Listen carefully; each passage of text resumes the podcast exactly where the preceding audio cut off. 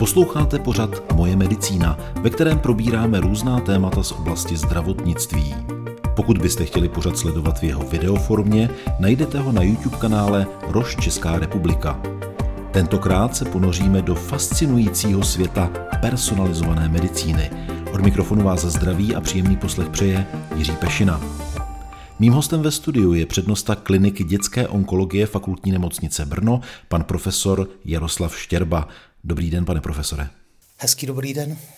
Pane profesore, když se řekne personalizovaná medicína, co si pod tím pojmem můžeme představit? Co to je? Eh, personalizovaná medicína eh, je něco, eh, co se snaží respektovat jakousi individualitu pacienta a jeho onemocnění a neléčit tedy všechny, berte je pořadě vinen, nevinen, a nelečit je jako průměrného američana, ale léčit pana Nováka jinak než paní Novákovou, která bydlí o tři ulice dál.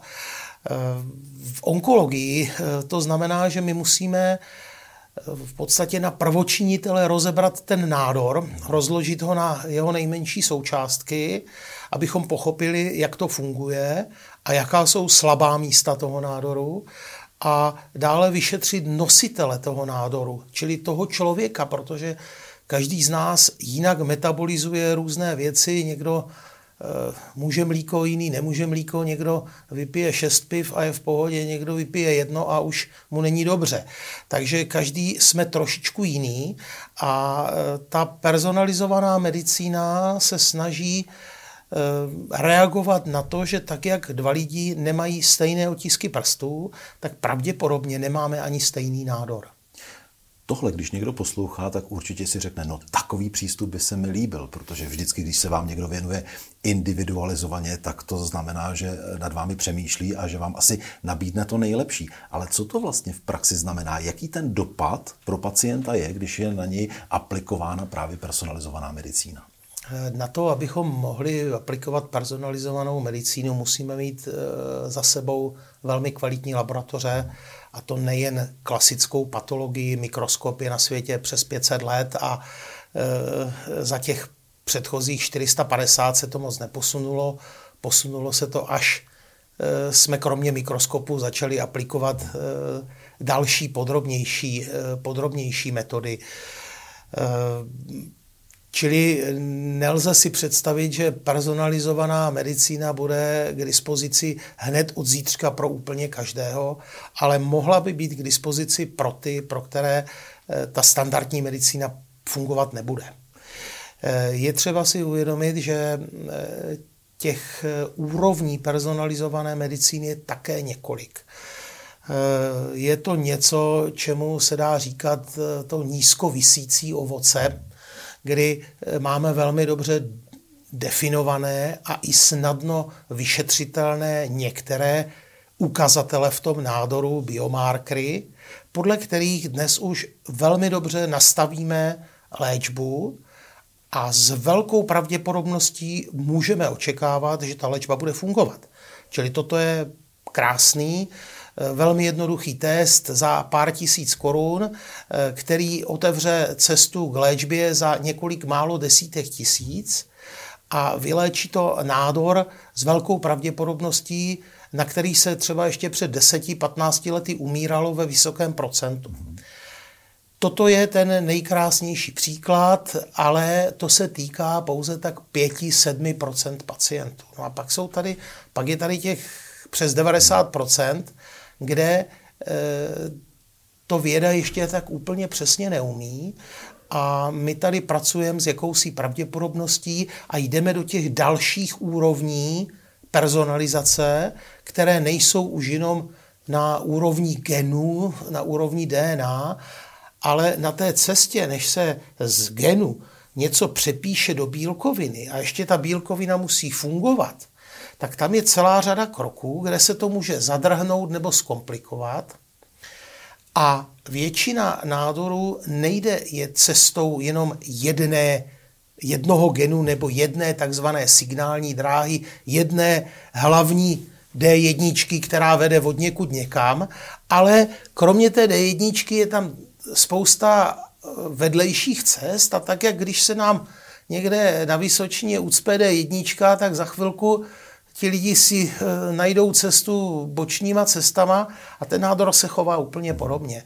A my tedy musíme se snažit e, najít způsob, pochopit, kterýma cestama to ten nádor chce obět, no a ty eventuálně začít blokovat taky.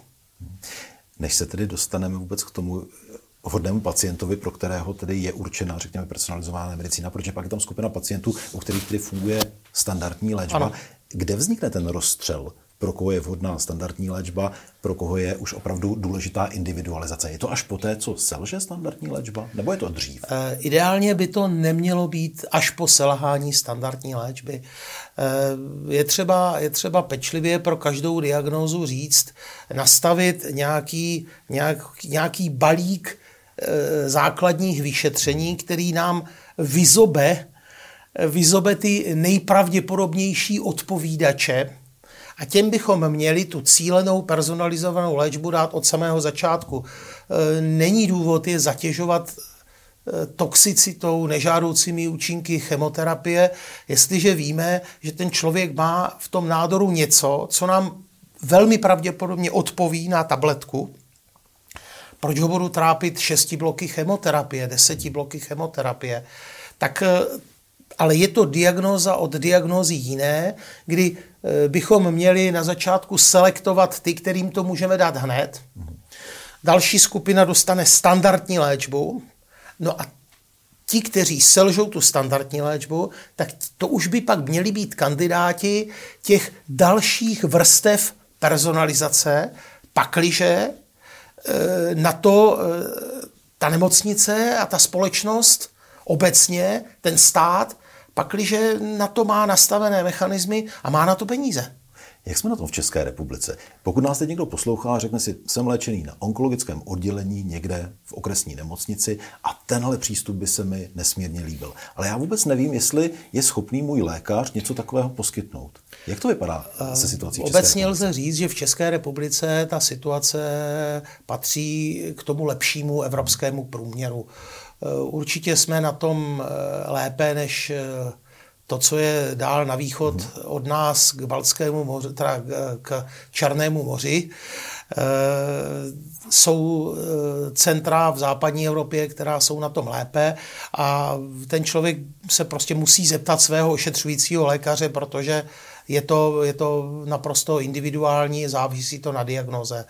Ale obecně lze říct, že v České republice jsou vytvořeny podmínky na to, aby e, ty léky, které mají největší šanci na úspěch, tam, kde je prokázáno, kde máme ten jasný terč, který máme prokázaný a je definovaný ten správný šíp, který se, kterým se do toho terče můžeme trefit, tak e, v takové situaci český pacient dostane tu správnou léčbu od samého začátku anebo aspoň v naprosté většině případů.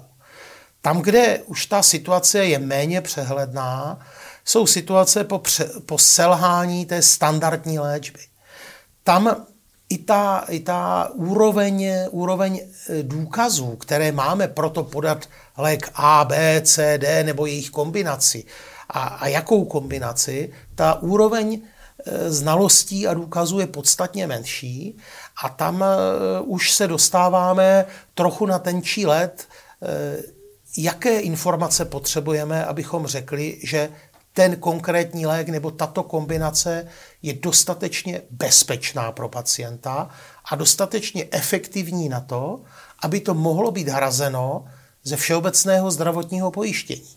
Protože jestliže budeme hladit tady tuto eh, léčbu, o které existují pochybnosti, pak nám třeba nezbude na něco jiného.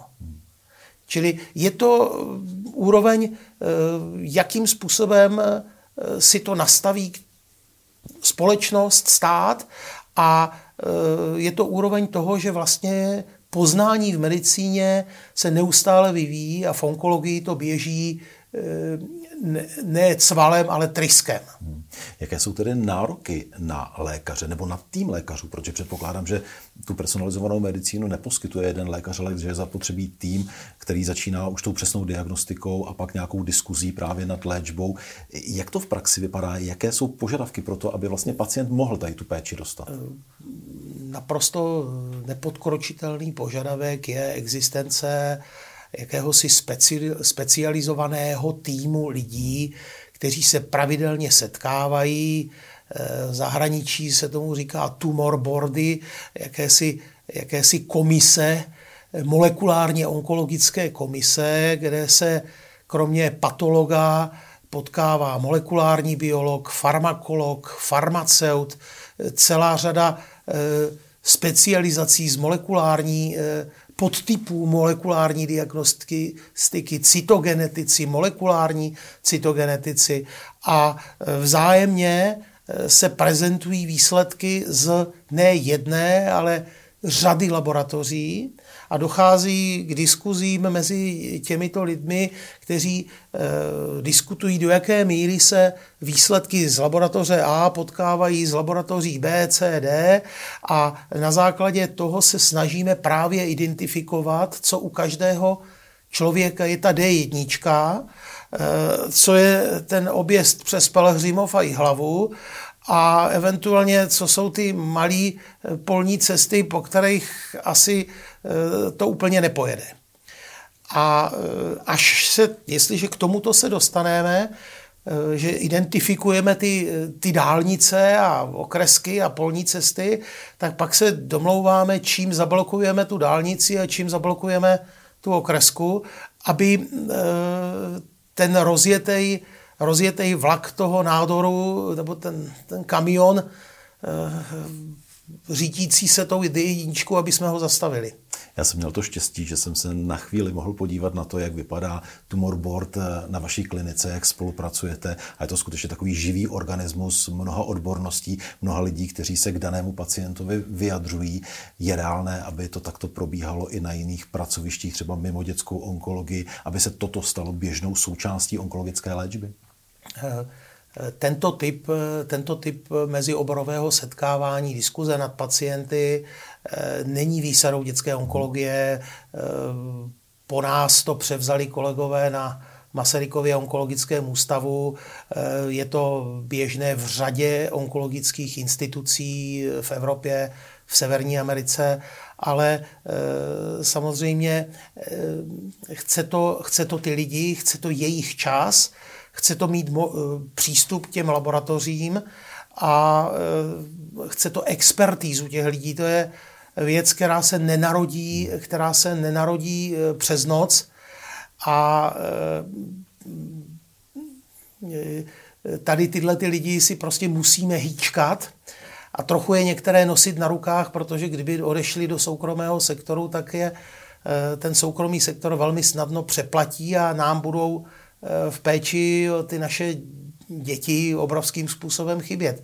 Takže eh, je to asi jakási třešínka na dortu, ale byl bych strašně rád, kdybychom tu třešínku na dortu mohli nabídnout těm, eh, pro které ty standardní způsoby eh, nejsou nebo selhaly.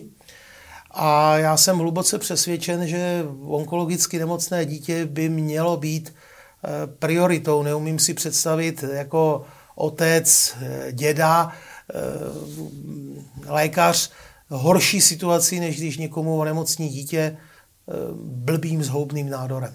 Hmm.